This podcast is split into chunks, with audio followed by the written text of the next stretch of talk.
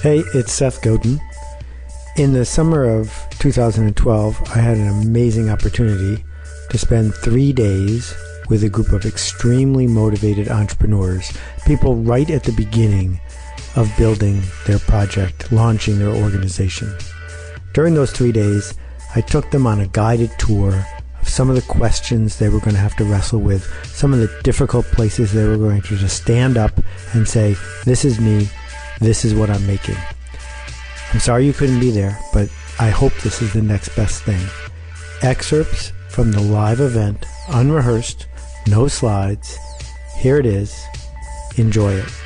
But even more important, I hope you do something with it. Thanks for listening.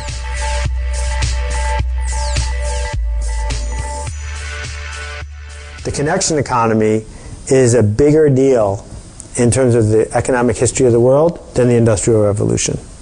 So if we were having this conference in 1918, and I was sitting here and I had, you know, the guy from scientific, Taylor from scientific management over here and Henry Ford talking about mass production over there.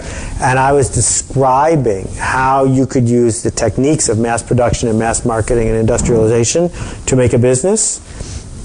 It would seem just as hard. There were 2,300 car companies in 1918. And so there's all this stuff that's going on. I am not promising that you're going to build a business that's going to make a million dollars in a year. I think that's unlikely. What I am promising is that you can have a business plan that lets you see a path to probably succeeding more than not. And the hard part isn't going to be defining the path. The hard part is going to be doing the scary thing to stick to the path. Because the reason that everyone doesn't do this is it's really frightening and you get very little support from the people around you to do this very difficult, scary work of putting yourself out there and saying, Hi, this is me, I made this. Right? And if you make it and people don't see the value, you don't give up, you remake it. You know, Zig Ziglar, one of my heroes, tells the story of plane takes off from New York headed to Dallas. Five minutes into the flight, it's windy, so they're off course. The plane doesn't turn around, land in New York, and start over. It just adjusts its course and keeps adjusting its course until it gets to Dallas. So if you're going to buy into the life of making it, whether as a bootstrapped or a funded entrepreneur or a freelancer, you're going to have all these things that don't work. I got 900 rejection letters in a row my first year in the book business. Didn't sell one thing. You just adjust and you learn from it. But the number of places we need you, the number of places you can add value, is so huge that it's a pretty safe bet that along the way you're going to get to Dallas. Yes, Bob. Are you saying that we should make the decision as soon as possible whether we're entrepreneurs or freelancers? Yes, by tomorrow for sure. yeah, exactly. And the, the biggest, this is the biggest source of unhappiness of people who start their own business, is not being clear on the difference and not being willing to commit to one or the other. I think I'm slightly confused as to what consulting is because it seems like that's the mixed up of freelancing and entrepreneurship, like running around in circles, pretending that some sort of product leaves the office. When you say consulting, you mean like what McKinsey does, consulting, Bain, and getting hired for three hundred dollars an hour to tell someone how to do a better job. On, is that some So consultants are always freelancers. There are a few who pretend that they're entrepreneurs because they built some proprietary database. Arthur Andersen with their 2,000 people on the street. Right? So what'll happen is Coca-Cola will decide they want to switch from a matrix organization to direct reports organization. They have 25,000 employees. What should we do? They hire Arthur Andersen. Arthur Andersen sends 100 recent college grads. They parachute in. They do all these interviews. They're consultants, right? The thing is, the return on equity at Arthur Andersen is pretty low. And they only grow by, you know, they're basically a temporary employment agency. It's marking up the people who work for them. Real entrepreneurship is about, again, if the geniuses who work there took two weeks off, would the business keep running? No, because the people who hire Arthur Andersen are paying for the genius to come in and see them. And they're paying by the hour.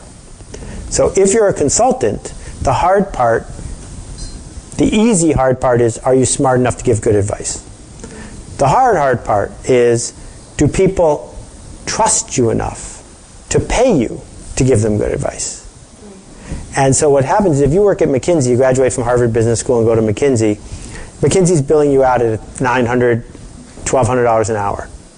You say, wow, that's amazing because I work 2,000 hours a year, 2,000 times 1,000, that's $2 million. I'm going to quit and go be me, same advice, without the McKinsey name. And what those people discover every time is they can't charge $1,000 an hour anymore. Because what you're buying when you buy McKinsey is the fact that you can go to your board of directors and say, I want to close the plant in Georgia. McKinsey said it was a good idea. Right? That people believing that the advice is good is what consultants usually sell. There is a second model, though, which is to say, I'll give you advice, and if it works, then you pay me. I'll give you advice. I'm a stockbroker and I a hedge fund, right? And I'm going to keep part of the profit.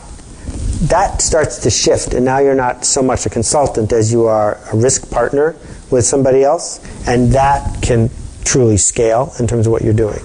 But again, scaling back to what we heard a little bit earlier, we're going to keep coming back again and again to what kind of dent are you trying to make in the universe? Are you trying to make the dent in the universe that you make a decent living doing what you love? Or are you trying to make a dent in the universe by saying, there are now nonprofits in my town that are extremely well funded because I made a disruption in the universe to make that happen? And there's no right answer to this, but you have to be honest with yourself about how big a ruckus are you trying to make and why are you making that ruckus? Because when it's not working and when it's hard, you're going to keep coming back to, why am I doing this again? And if there's a mismatch, you're going to flee. Here's what we have to understand and we made it a whole hour before I brought up the lizard brain.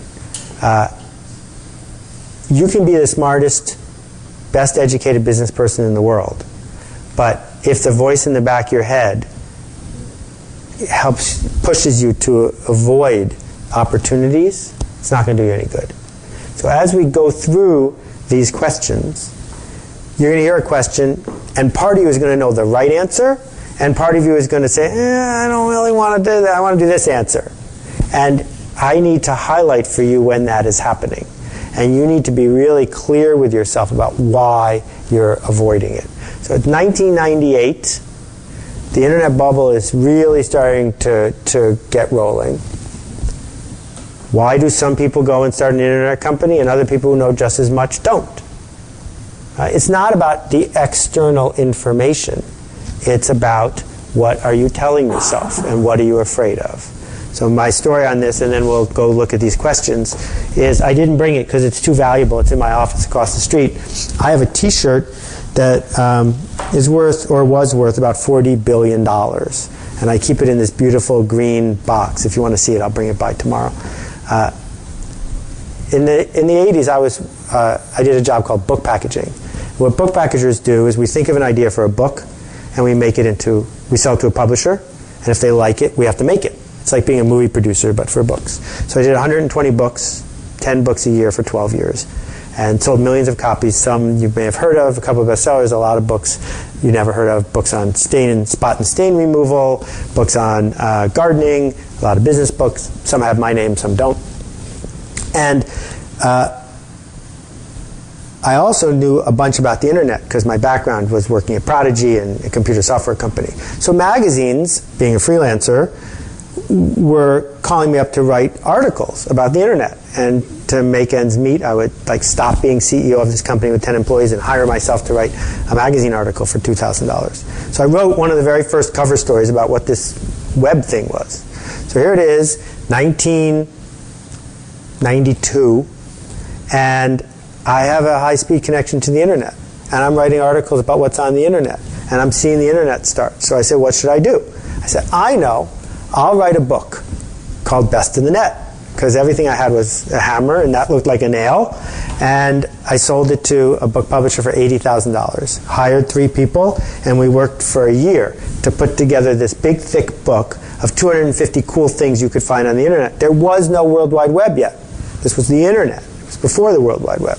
So with all of this stuff going on, I wrote a book, $80,000. Now, this guy was on the T-shirt that we made, uh, that I made for the sales force, and it said on the front, "Best of the net," And in the back it said Worldwide Internet Surfing Team, and that guy was on it. And I gave a copy to every single person on the sales force, so they would sell at uh, the publisher, so they would sell a lot of these t-shirts, a lot of these books. Book didn't sell.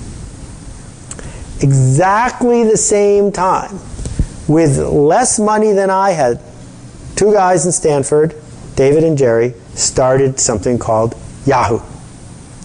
They saw the internet and built a search engine. I saw the internet and wrote a 200 page book. and their company at one point was worth $80 billion, so I figured I would have had half of it, so my t shirt's a $40 billion t shirt. and I keep it right by my desk because it's really obvious to me why I didn't start a search engine.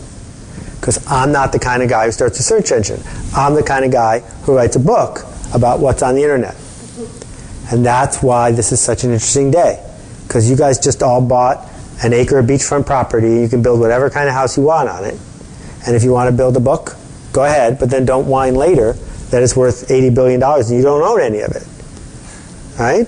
And that fork in the road ought to become clear as we go through these questions. So, question number one about your business. And what I want you to do as I go through these is um, feel free to write down the questions or just think hard about them. But I find that in this case, writing something down will force you to be a little bit more honest. You all came because you have something in mind. Is that true? Except for Dave? Or Dave does too? Everyone has something in mind. So the first question is who is it for? Nothing is for everyone. Nothing. Right? The vast majority of people in the world have never had a cup of Starbucks coffee. The vast majority of people who have a phone have never used an iPhone. The vast majority of people in India do not have indoor plumbing. So nothing you you brought here is for everyone. If you think it's for everyone, you have to start over. Okay? So that's question number one. Question number two is this group that it's for has subgroups in it. And what I want to know about any given subgroup, you can start with a big one, is what do they believe? So let me give you a very specific example of what I'm talking about when I talk about worldview. Lots of people who live in this part of the world wake up in the morning and say, What a beautiful day. I think I'm going to go to the store and buy something. And they don't know what they're going to buy before they go to the store. We call this shopping. And they're looking forward to going shopping.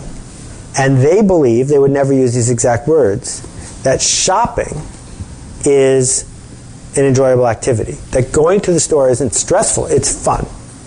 There are other people in the world, more of them, who have never once in their life bought something that their family has never bought before. Never once. And if they have to buy something, it is one of the most stressful things in their life because it's a matter of life or death. If you make $3 a day and you have to go buy something, maybe a pair of glasses, and you are wrong, and the three or four or five dollars you spend is wasted, your kid might die. So that person's worldview is not, let's go shopping. That person's worldview is, please, please, please, let's make sure everything is the same. Now, when we think about worldviews of smaller groups, we could say there is a group of people who, in three weeks when Apple launches its new product, will buy it that day because it makes them happy. There's a different group of people that will buy it four weeks later because waiting four weeks makes them feel smart. And there's a different group of people that will wait at least six months before they buy it because they're smarter than the other two groups of people. These are stories we tell ourselves. And in 12 weeks is going to be presidential debates. Two people will watch the debates, and one of them will have exactly the wrong impression about what just happened. Right? The other person is sure they heard the right thing, but the second person heard something completely different. Not because of what was on TV, but because of the stories we tell ourselves. So, if you think about the product that you are offering or the service you are offering and the group or the subgroup you're offering it to, what's the story they're telling themselves? So, if we look, Chris, you want to show everyone your shoes? Chris is wearing handmade sneakers for barefoot runners. How many of you have ever heard of barefoot running? Raise your hand. How many of you have ever done barefoot running? Right? How many of you keep doing barefoot running? So we're down to one.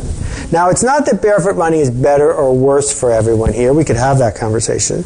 It's just interesting that Yoni's the kind of person who tells himself a story about a new technology of working out.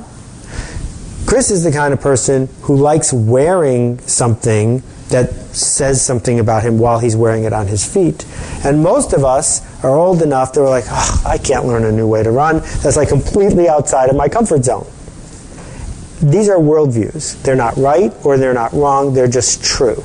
So we have to be really clear when we talk to each other about who this is for. So Christina sells web design and HTML and graphics and architecture underneath, right? Apps and things?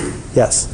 So if she is trying to get a new client, sometimes she can call on someone and they're eager to hear from the new, sparkly, cutting edge designer. Come on in, let's start whiteboarding it. And other people she calls on, their arms are folded, she represents a threat at seven different levels. Now, you can beat yourself up that you did a bad job at the second meeting, or you can realize it's not for them and go call on someone who it is for. Question three. This group that we're imagining, or this subgroup, have they ever spent cash money to buy something like this before? Because if you're trying to sell the virgins, it's a lot more difficult than it is to go to someone who regularly. So, example, simple example is if you sell mattresses for a living. There are two kinds of people in the world: people who only buy a mattress when they have no choice, and people who buy a mattress because they think it will help them sleep better, and they buy mattresses five times in their lives, ten times in their lives. If it's the second kind of person, selling them a mattress is much, much easier than selling a mattress to someone who thinks they should never have to buy a mattress. I need to clarify two things. One, there are three different kinds of revenue I'm talking about the revenue of cash, the revenue of uh, attention and trust, and the revenue of referral. So there are lots and lots of businesses that need the revenue of attention and trust. Like, I'm going to watch Channel 4 tonight. You're not paying them cash, but you're giving them attention and trust, which they can figure out how to make money. Right, exactly. So we can. There's different flavors of that, and we're going to go deeper into all of them as we go into this. Different ways that people are quote paying you. Right, I'm going to do one more, and then I think we should take a quick bio break. So the last one is: um, Does this group, this core group, this group we know their worldview, the group that we know it's for, do they know about you? Do they know you exist? Because there's a huge gulf between selling to people who know about you and selling to people who have never heard of you. Okay, you with me so far? Okay, so moving on to the next question. These people who are aware of you, do they trust you? Now, this is huge. So, you know, Yoni live, lives in Toronto and is able to bump into a, a fair number of wealthy or semi wealthy Canadians. And he knows people who can introduce him to other wealthy or semi wealthy Canadians. So, getting himself to be heard of is not impossible. You can cold call people, you can send them letters in the mail, you can have a cocktail party, but do they trust you? Is that group of people then going to pick up the phone of their own volition and say, I'm changing my will, can we have a meeting so I can hire you to figure out how to solve this problem? There's this big gap between being someone being aware of you, which is really hard, and then someone trusting you enough to invest in you or buy from you. So if you go to Christina's website and you dig in, it, there's some real chops there. Is that other guy your husband? Yeah. Yeah. So she and her husband make interesting, good software. But she only has three seconds on the website to persuade us of that if we're strangers. On the other hand, if I meet her at a conference and I see her do a demo and she's up on the stage and she gets a big ovation at the end, and then my boss comes to me the next day and says, What are we going to do, Seth? We need blah, blah, blah. And I remember I met Christina. I don't need her website at this point because I already trust her from, for a different reason. So as I talk to you about your businesses, we're going to keep taking this apart. How did a stranger know to do business with you? And did they trust you? Okay, so keep writing these down and I'll put you on the spot as we go. So back to the thing that Kelly said. These people are paying, and I told you we get back to this, are they paying with money or trust slash attention or referral? And as Massimo asked, are they paying with their own money because they're a consumer, or are they paying with their boss's money because they're a business? So, how many of you would like to sell to businesses as opposed to consumers? Okay, about a third, that's usual. I always use consumer examples because we all are consumers, but I believe they're the same. I think a business purchase is the same as a consumer purchase, except, this is the big except. One, they're using someone else's money, and two, they're not trying to please themselves, they're trying to please their boss. That the question the business purchaser asks is not, will this improve my profitability? They only ask that if they're the president. They ask, will this make my boss happy? So Terry and Kate used to work for ICM, which is a fairly famous agency, literary, movies, etc. Why does an author or a screenwriter or someone else hire ICM to represent themselves instead of just some guy, you know, with a food cart? Well, part of the reason is they believe that when it's a meeting at Warner Brothers, the person who's being sold to will be more likely to spend money because he can tell his boss he bought it from ICM, right? Or he bought it from Binky Urban, or he bought it from Stuart Krichevsky, as opposed to I bought it from Cheryl. You never heard of her. That that story that they tell their boss is actually what they're buying when they buy something from you. Is this starting to fit into place? Okay. Now we're going to step sideways and say, in the connection economy, we have to think about the value your business creates. And there's a lot of business models. And I brought a cup, one copy today. And if any of you are interested, you can leaf through it. And I bought five more arriving tomorrow. This is a, a book that goes into extraordinary detail about how business models are constructed. You probably don't need to go into too much detail, but I'm happy to share with you and talk about some of the things. The book's called Business Model Generation, and they did a really thoughtful job on it. There's also an iPad app Does the same thing? that uh, is great that they built. It's great to know. So, the industrial model of value creation is here, it's a widget, you should buy it from me. So, this widget is the Logitech USB remote, and it's $29. If it's worth 30 to you, you should buy it because it's only 29. And that's it. That's the, the interaction. Company made a product, offered it to you, probably with a middleman like Amazon or Walmart or whatever. You bought it, end of discussion. There's many new businesses though in the connection economy that exist to connect one person to another person.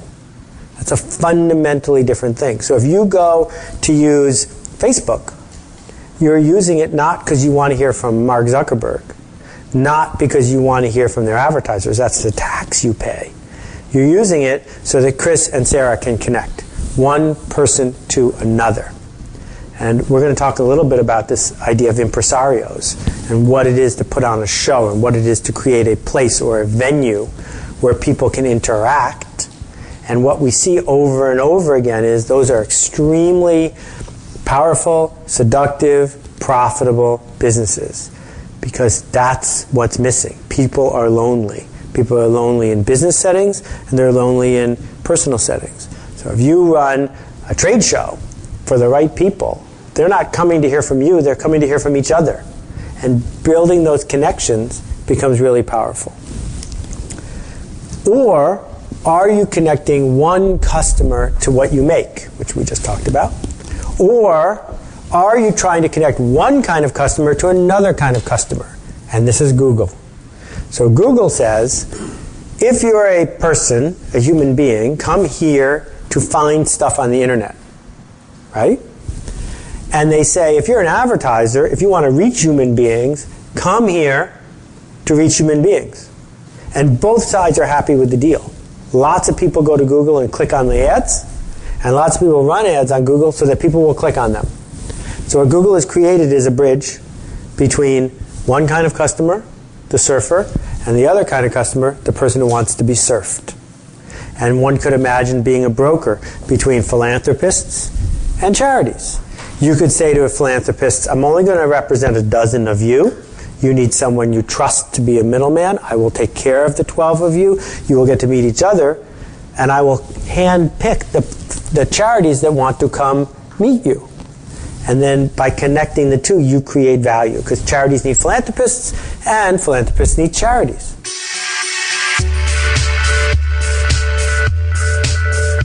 Thank you for listening to the Startup School with Seth Godin. Listen next week to episode three when Seth discusses having McDonald's milkshakes for breakfast and how your job is not to find more customers for your products, your job is to find more products for your customers. To learn more about Seth or to subscribe to his daily blog, please visit sethgodin.com. You can also find his books on amazon.com or in any bookstore.